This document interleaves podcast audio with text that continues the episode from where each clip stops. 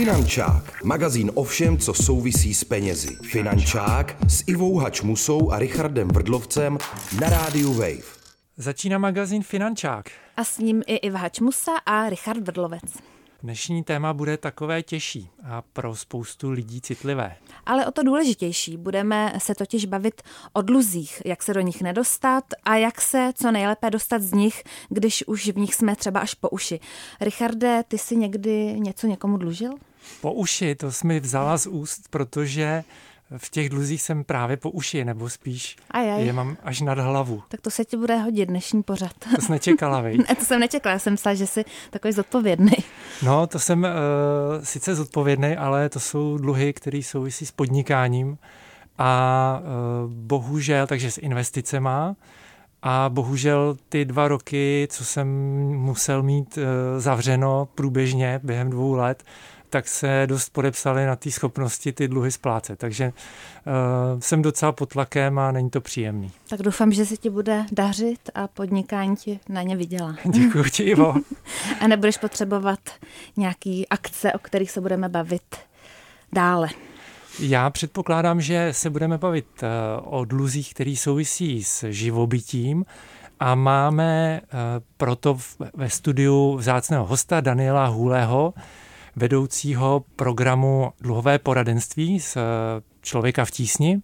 Vítej, Danieli. Dobrý den. Vítejte, Danieli. Vítejte, Danieli. Jako obvykle, Richard tykat. má tendenci tykat všem. Danieli, eh, dovolte mi na úvod vám poblahopřát, protože vy jste před časem dostal cenu na dace Charty 77 za své úsilí, jak lidem pomáhat z dluhových pastí, takže moc gratuluju. No a to je mimochodem strašně důležitý, proto proto je dobře, že jste dostal tu cenu. Děkuju moc. A teď si pojďme poslechnout anketu. Já jsem se tentokrát lidí na ulici ptala, co dělají, aby se nedostali do dluhů a jak se s nimi perou, pokud už třeba nějaké mají. Uh, Vojtěch, 31. Vojtěchu, co děláte proto, abyste se nezadlužoval? Nepůjčuji si peníze. Není, není důvod si půjčovat peníze asi na běžné věci, tak nepůjču. A na co byste si půjčil třeba v budoucnu? Asi na dům, leda. Znáte v okolí někoho, kdo třeba bojuje s dluhy? Znám a většinou je to pro mě těžko pochopitelné.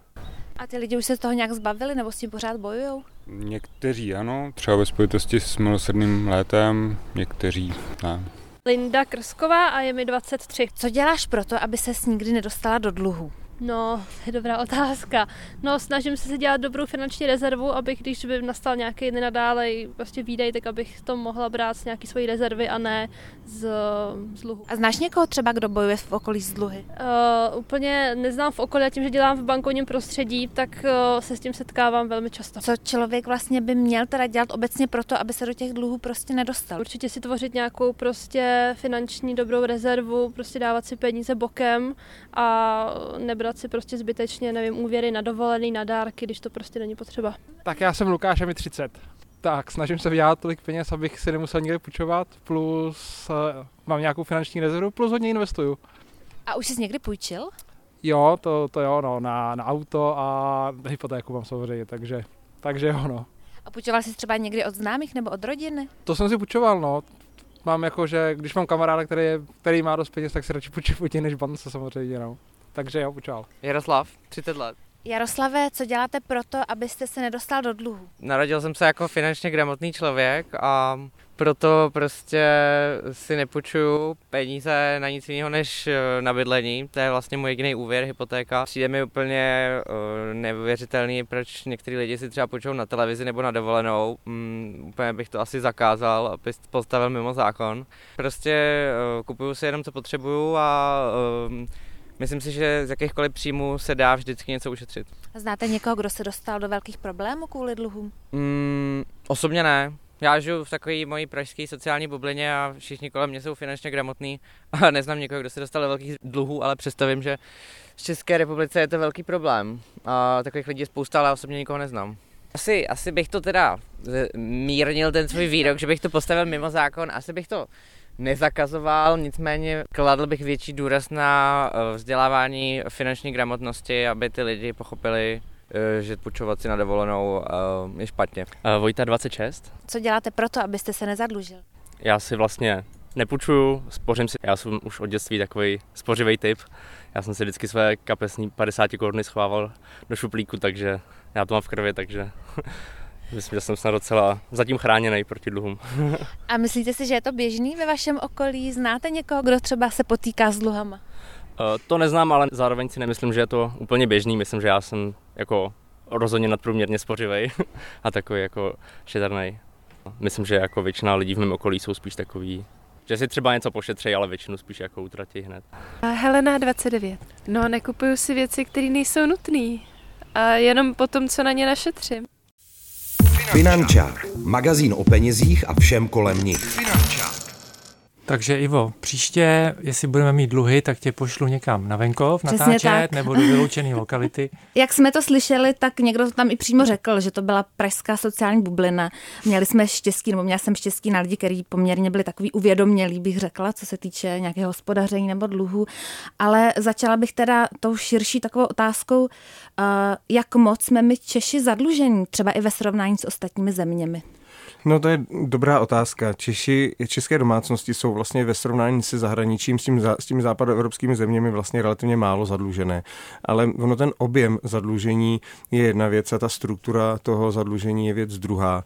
A ten dominantní objem dluhu tvoří i u nás, i v zahraničí dluhy spojený s bydlením, hlavně hypoteční úvěry.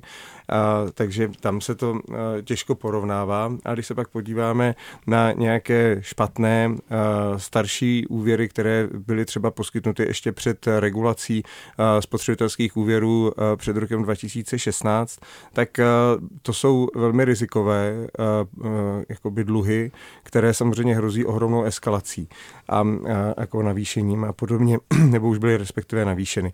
Takže myslím si, že to je jedna věc. A pak druhá věc je, že máme, um, že pokud se podíváme třeba na exekuce a kolik dluhů se vymáhá exekuce, tak to je taky vlastně jako zajímavý pohled. Uh, a u nás vlastně díky tomu, jak byly dříve nastaveny pravidla půjčování a vymáhání peněz, tak uh, a bylo výhodné vlastně jako vlastně obchodovat s korunovými, doslova deseti-korunovými pohledávkami, a protože z těch deseti koruny jste mohla mít exekuci za 21 tisíc na nákladech advokáta advokáta a podobně, tak se rozjel prostě ohromný biznis a máme spoustu exekucí, kde, kde velká část těch exekucí jsou původně malé dluhy. Polovina všech exekucí je vrna pro pohledávky do 10 tisíc korun a, a, a přesto jsou vymáhány takto vlastně jako excesivně, jako je, ta, jako je exekuce. A to je u nás takový specifický. To je jo? v Česku hmm. specifikum, ono se musíme pak podívat, no to je fakt země od země. Například v Německu um, má, jakoby nemůže potřebovat peníze nikdo jiný než banky, jo, nejsou třeba nebankovní společnosti. U nás do roku 2000, do konce roku 2016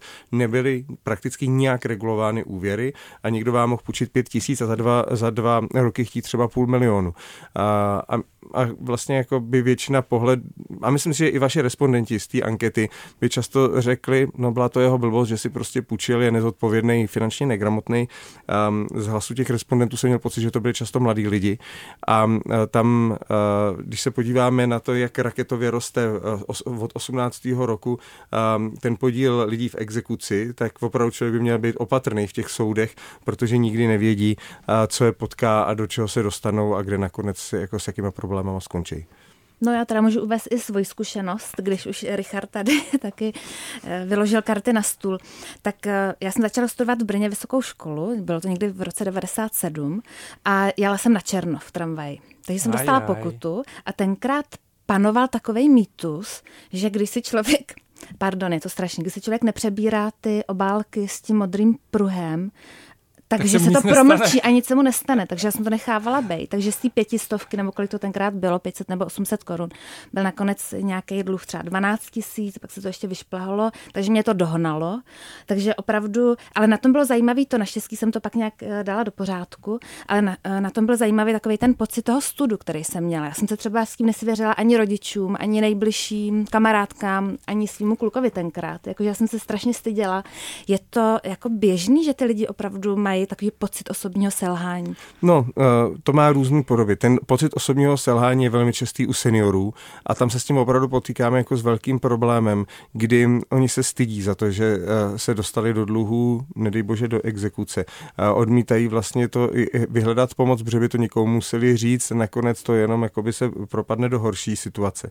Ale tu situaci, kterou vy podpisujete, tak byla vlastně úplně běžná, um, ale nebyl, příčinu nebyl stud, ale v Česku bylo opravdu úplně, úplným unikátem, kolik mělo dětí v exekuci. A uh, úplně běžně, když prostě, v, i v Praze se dřív, už před hodně lety, uh, platili, uh, platili jízdenky od nižšího věku, než je od 15. V, uh, v řadě uh, praž, českých měst je to od 6 let.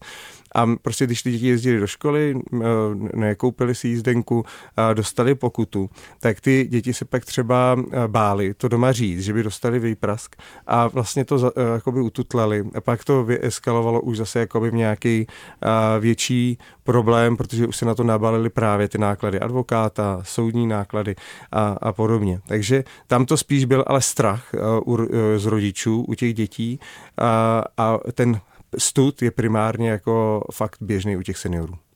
Takže jsem se choval vlastně jako senior, už těch 18. třeba, třeba se budeš chovat... Uh, jako junior, když jako mi bude třeba 80, bude... to bude zajímavý. Finančák. Magazín o penězích a všem kolem nich. Finančák. Posloucháte magazín Finančák s Richardem Vrdlovcem, Ivou Hačmusou a Danielem a... Hůlem z Člověka v tísně. Bavíme se o dluzích a možná i o tom, jak z nich ven. To je důležitá otázka. Co dělat, když se člověk eh, dostane do dluhu a prostě nemá momentálně ty peníze na účtu, aby je splatil? Kam se obrátit? No, já než řeknu, kam se obrátit, tak možná bych řekl, jak se člověk dostane do toho dluhu, protože to z té ankety eh, vyplývalo úplně jasně, že ty, tím, ti mladí respondenti vlastně nemají vůbec představu o tom, jak složitý eh, život bývá a že dluhy nevznikají prostě jenom proto, že si lidé půjčí eh, na nějaký požitek, eh, jako je dovolená televize a, a tak dále. To je vlastně menšina těch problémů. A většina těch problémů pramení z toho, že se vám stane nějaká událost. Může to být třeba, že vaše dítě jede na černo, a vy nemáte peníze a dozvíte se to až třeba z toho platebního rozkuzu, protože se vaše dítě stydělo vám to říct. A najednou už před těmi eh, několika lety, to není zas tak dávno, už té první instanci vlastně člověk musel zaplatit třeba 10-11 tisíc korun. A proto pro spoustu chudších rodin je problém ten jednorázový výdaj. A teď řešíte situaci. Já tady mám napsáno, že pokud do 15 dnů nezaplatím, tak mi bude zahájena exekuce a v té exekuci ty výdaje tehdy vzrostly o dalších 10 tisíc korun. A nebo si můžu jakoby na těch třeba 9, 10, 11 tisíc půjčit a, a, a, vím, že to splatím a ušetřím, jakoby to uh, přeplatím třeba, i když to bude drahý úvěr, o tisíci korunu, ale ušetřím těch jakoby 10 tisíc eh, za to exekuční řízení. Takže to je vlastně jako racionální úvaha, kde snadno se vlastně dostanete do dluhu, ale pak se dostanete do situace, že najednou nejste schopni splatit tenhle ten původní dluh. No a teď už je jakoby otázka, jak moc nezodpovědné to bylo, co měl ten člověk dělat, když ty peníze nemá. A když si vezmete seniory, když tam zaznělo, že vždycky má člověk příjem, ze kterého může ušetřit a udělat si tu zlatou rezervu, tak ať, tak ať si lidé zkusí žít život eh, běžných důchodců s průměrným nebo podprůměrným důchodem, který kde musí platit e, jakoby stávající výdaje. A vůbec bych e, těm respondentům doporučil, aby sledovali tu společnost e, v příští rok, protože už teď ty energetické společnosti deklarují, že například zálohy na plyn budou u běžné domácnosti třeba 10 nebo 15 tisíc korun. A teď, když si vezmete seniory, samoživitele, běžné rodiny s dětmi, tak to pro ně je tak skokový výdaj, že, ma, že budou mít problém. A když tam zaznělo od několika těch respondentů, že uh, si, by si půjčili tak hypotéku, hypotékou na bydlení, tak je poměrně běžné, že si lidé koupili v době, kdy to vlastně jako by dávalo smysl, hypotéky byly extrémně levné, byt a ten teď pronajímají a z toho pronájmu splácí tu splátku. V té době to byl skvělý obchodní model, který se dobře uživil. A teď si vemte, že máte byt, kde najednou skokově vzrostou ty energie, máte nájemníky a skokově rostou teď, teď sazby hypotečních úvěrů, takže když jste zrovna v situaci, kdy se refixujete, tak vám ta hypoteční splátka může zrůst třeba o 7 tisíc, najednou musí, eh, jakoby ty energie jsou 10 tisíc nahoru a nějak to musíte kompenzovat tomu nájemníkovi, který jinak bude hledat něco lepšího, méně drahýho a najednou člověk jakoby nebu, nemá kde vzít na ty. Vy nemůžete dneska o 7 tisíc zdražit ten pronájem, protože uh, to vám na tom trhu nikdo nedá a budete muset eh, vlastně jako dofinancovávat tu splátu. Takže i něco, co se zdálo jako velmi rozumný um, koncept, může prostě narazit a je problém, se kterým si opravdu člověk běžně člověk neví rady. Takže vlastně to vyvrací takový ten trochu mýtus, že v dluzích jsou jenom lidé, kteří si třeba počínají nezodpovědně nebo si půjčují jenom na televize a podobně. Tak hmm. přesně, ale myslím, že nám to COVID ukázal úplně jako eh, dokonale.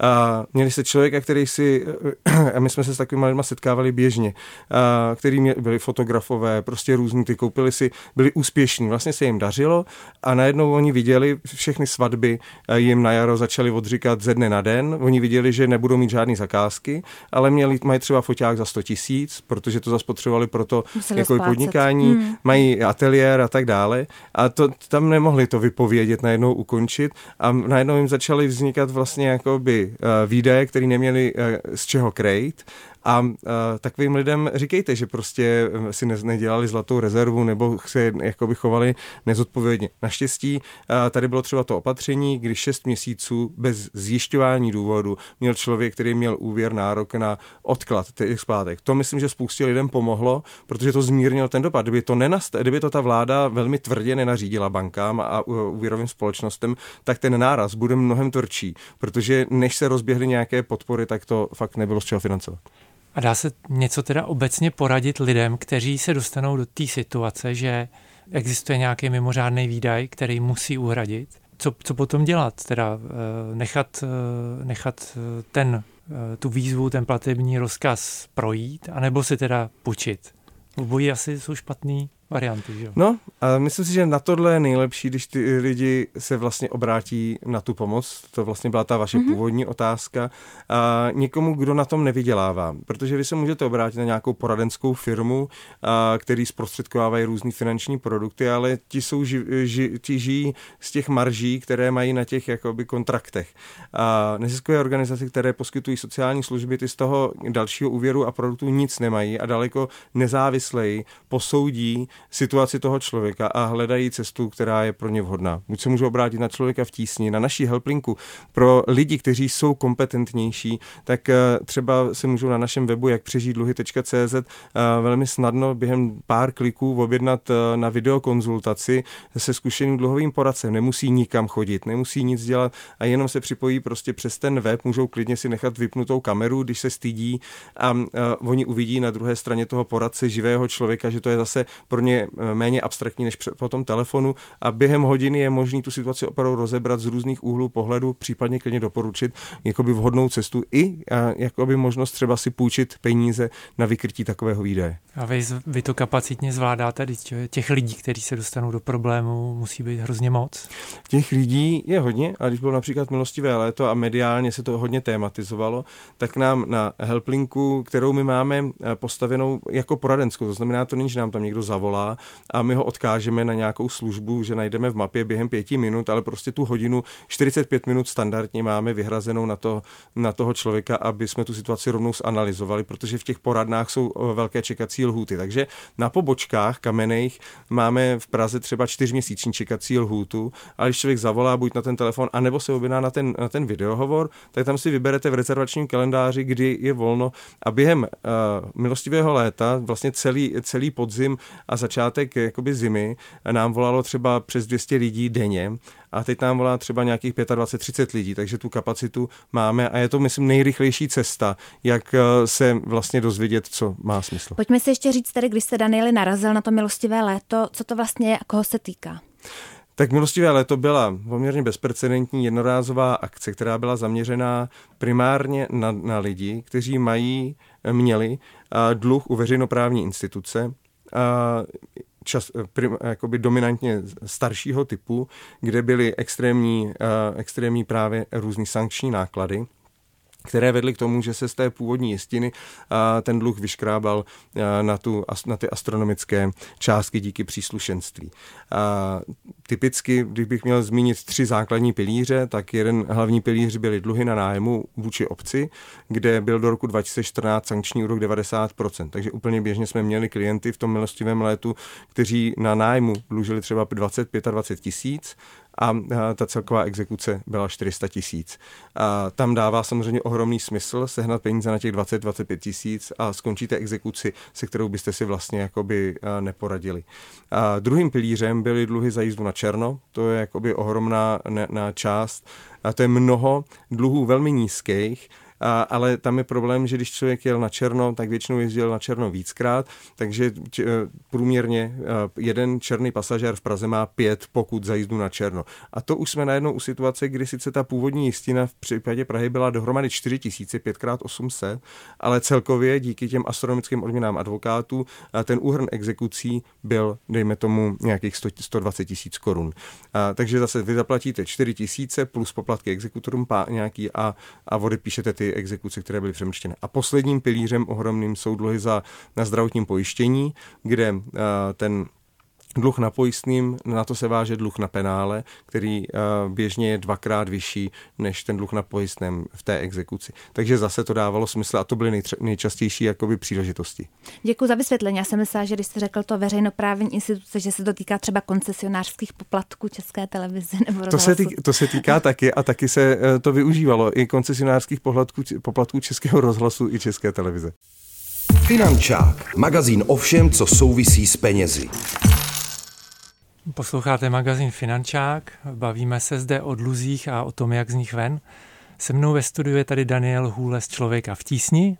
Dá se říct, Danieli, že když to tak poslouchám o té akci Milostivé léto, že přece jenom se věci hýbou k lepšímu tady v té oblasti, že třeba ten stát uh, proto něco dělá víc a že třeba jsou schopní se i spojit uh, vláda s opozicí. Třeba tady bylo velké téma těch dětských dlužníků, to se taky nějakým způsobem zlepšilo podle toho, co vím.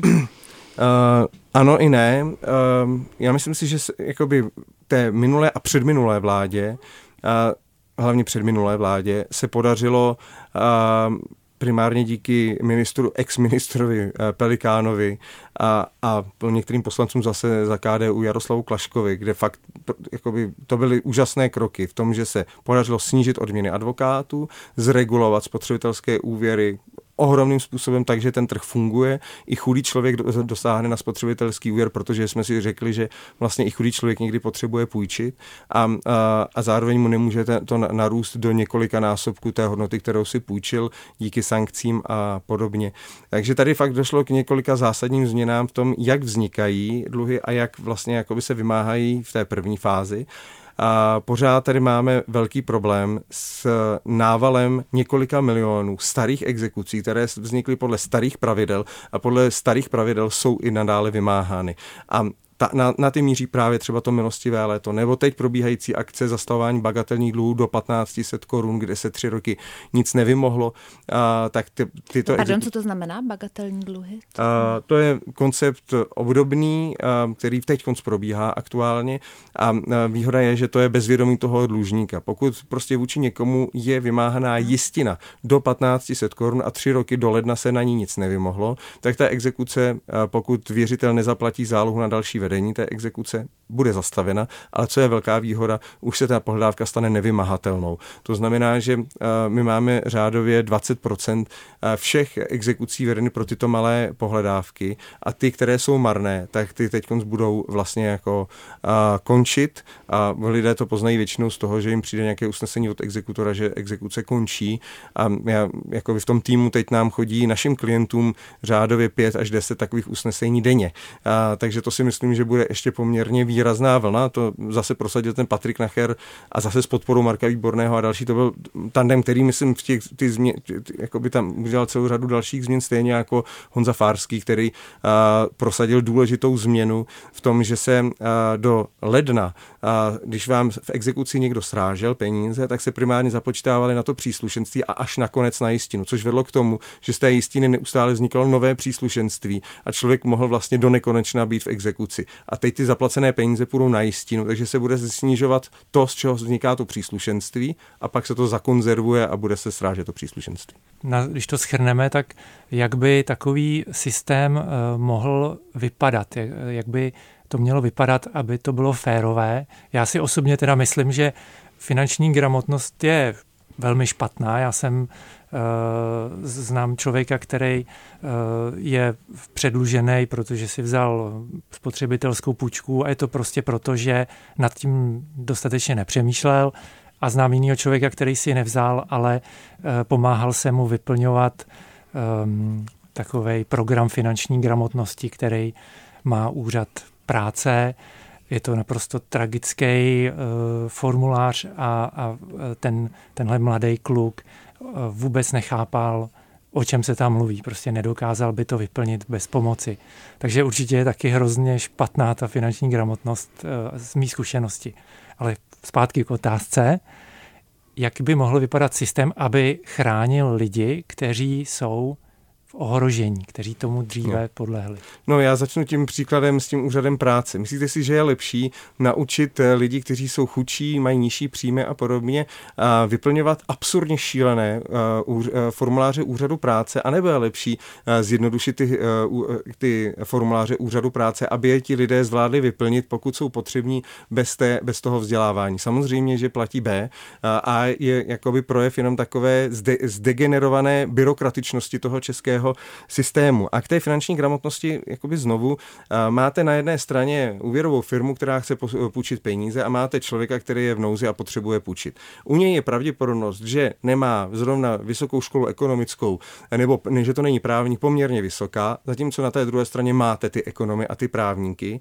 Kdo má posoudit to riziko? Když to necháme tak, že ať půjčím komukoliv, je to problém toho, komu jsem půjčil, anebo to mám rozdělit, že pokud jsem špatně posoudil riziko, tak tak tu spolu odpovědnost za ten nezdar nesu já, například v tom, že ten stát za mě bude míň bojovat v tom vymáhání mé pohledávky. V tu chvíli já se začnu, oni mají na to strašně složité modely, které parametricky nastavují a ve chvíli, kdy tam budou mít tuhle komponentu rizika, tak do toho, do toho dají a ten úvěr poskytnou menšímu množství lidí, to znamená to posouzení, jestli na to má ten člověk, oni udělají za něj. A to je samozřejmě ten racionální přístup, protože, a to je, tak tomu vede ta regulace, protože vy můžete regulovat desítky společností, jak posuzují tu úvěryschopnost, ale nemůžete miliony lidí naučit dobře posoudit, eh, jakoby analyzovat své potřeby a své možnosti. Takže vy byste to viděl na, na regulaci posuzování eh, schopnosti splácet úvěr? Je to tak? Ano, ale já si myslím, že v oblasti poskytování úvěrů dneska vlastně dají se udělat nějaké spíš kosmetické změny, ale ten model je nastavený vlastně dobře, protože tam tenhle ten koncept spoluodpovědnosti je a když například po, poskytnou peníze někomu, komu je poskytnout neměli, tak uh, budou mít nárok na ty peníze, které poskytli, ale už ne třeba na to příslušenství, na úrok a tak dále. Jo, to znamená, že uh, celkově ta situace se strašně změnila za posledních několik let od té jednoduché jako regulace, kterou prosadil opravdu jako ten Robert Pelikán s tím Jaroslavem Klaškou tak a dobré, změnili ten systém úplně. Tak to je dobré optimistické vyznění na závěr. Je, já jsem si zde měla ještě jednu otázku. Zkusím se protlačit. Když jste se bavili o té regulaci, tak tam vlastně v té anketě zazněl ještě názor, který teda potom dotyčný trochu korigoval, že by to zakázal vlastně poskytování nějaký jednoduchý jako těch půjček, anebo možná i třeba myslel jako reklamu na půjčky. Je no, to tohle, nějaká cesta? Tohle je vlastně obsažené v islámském právu šaria, proto, proto islámské země mají zakázáno půjčovat na úrok. No. To je docela, to mně přijde docela sympatické, zrovna tato. Ne, a to právě, jenom když se tomu se říká mubarahach, ten, tomu konceptu toho islámského práva, ale ono je to prostě, oni stejně ty peníze potřebují půjčit a půjčují je tak, že vlastně jakoby tomu člověku to, je ten systém vlastně jakoby stejně člověk splácí ty peníze, ale jenom jakoby, proná, jakoby na pronájem. Takže to obchází. Takže se to obchází. Prostě za tisíce no, let zpětně nenajdeme rozumný systém, který by úspěšně zakázal půjčování peněz ani aniž by to vedlo k nějakým základním a zásadním jakoby společenským problémům. Mnohem lepší je vlastně to umožnit s rozumnou regulací, tak aby vlastně ta odpovědnost byla rozložená mezi ty, kdo si, kdo půjčují a kdo si půjčují. A pak to, myslím si, že v tuto chvíli máme ten systém nastavený vlastně jako s ohledem na půjčování peněz dobře, ale máme tady ty miliony starých exekucí, kterých se musíme zbavit. No, a to a... byl docela optimistický závěr. No, prostě ale já chci taky něco starýho, ještě no, dodat. No, tak povídej. Ale v Babylonu, uh, jestli se nepletu, rozhodně v nějaký starověký zemi, možná v Řecku, tak zase měli pravidlo, že jednou za sedm nebo za třináct let odpustili kompletně všechny dluhy. A vlastně mě k tomu napadá, že pokud by to pravidlo existovalo, tak by firmy moc nepůjčovaly, zvlášť v tom posledním období toho vypršení předtím, než ty všechny dluhy budou odpuštění. Takže ona by nějaká určitě cesta vedla, jak to zakázat. No, na tento mechanismus ale právě navazoval Marek Výborný s tím milostivým létem. To totiž nebylo jako léto, ale rok a odkazoval na biblické milostivé léto. A zajímavé ale je, že i tehdy uh, byl to jeden z konfliktů pravděpodobně Ježíše Krista s farizeji, uh, že se uh, jakoby ustálilo, že někteří poskyt lichváři tehdejší uh, vlastně uh, podmiňovali půjčení peněz tím, že člověk se vzdal využití toho milostivého léta a proti tomu Ježíš Kristus bojoval, a proti tomuto zvyku, kdy vlastně ty lidi, a my to známe i z dneška, že se vlastně věřitele snaží e, e, docílit toho, že se ten člověk chráněný vzdá té ochrany a tím lezl na nervy těm farizejům. Tak jsme dokonce skončili biblicky dneska. Jo, jo, jo. Hostem finančáku byl Daniel Hůles, člověka v tísni a povídali jsme si o dluzích a o tom, jak se z nich dostat. Loučí se s vámi Iváč Musa a Richard Brlovec a těšíme se na příště. Děkuji moc za pozvání, naschledanou. Děkujeme.